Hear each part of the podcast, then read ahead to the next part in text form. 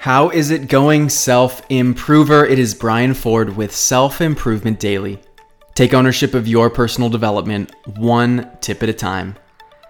I want to comment on something that is lesser talked about, but important to know as you may encounter it often.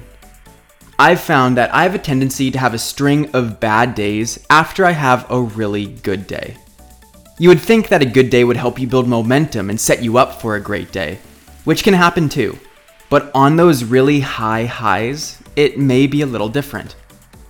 When you have a major win, or when things that you've been working on for a while come to fruition, you experience a major spike in positive neurotransmitter release.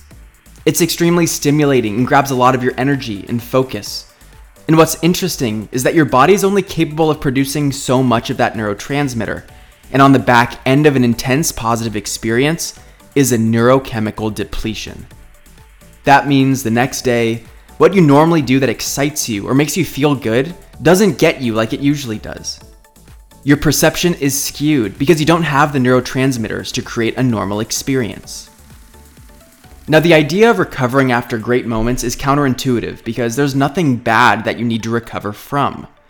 But understanding the biological requirements of positive experiences shows how recovery is necessary. And with this knowledge, it's important to be self aware in these moments and not judge yourself for thinking there's anything wrong with you because you feel sad or mildly depressed when things are so good. It doesn't take away from the genuine gratitude you have for the great things in your life.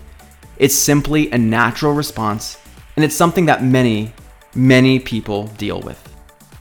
Thank you for listening, and I'll see you next time on Self Improvement Daily.